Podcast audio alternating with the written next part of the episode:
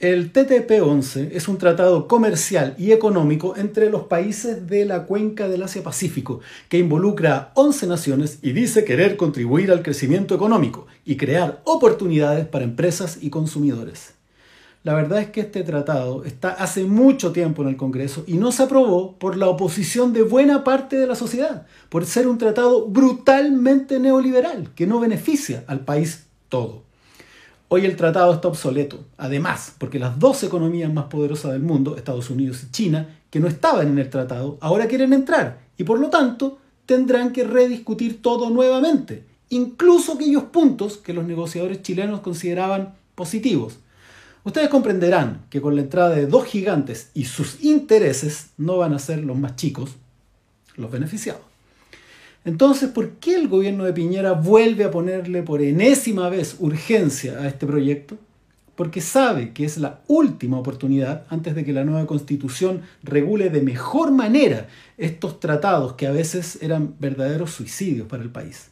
Porque además sabe que el acuerdo del 15 de noviembre impide que la constitución revise acuerdos internacionales realizados antes de su aprobación.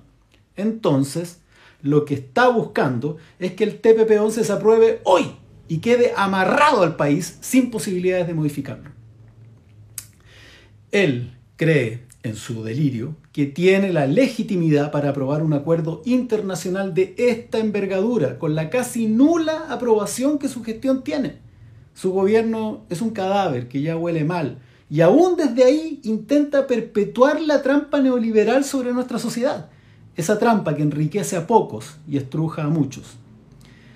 Sebastián, dejemos a la Convención Constitucional que tome decisiones sobre esto, no tus tecnócratas de derecha neoliberales. Podrías haber tenido la decencia de encauzar el proyecto constituyente de acuerdo a la voluntad popular, pero no has tenido la altura de Estado requerida y solo te has dedicado a reprimir, obstaculizar y despreciar el destino que el 80% del país quiere para Chile. Gobierna tus últimos meses en paz, Sebastián. Abandona el TPP-11 y deja de dañar al país.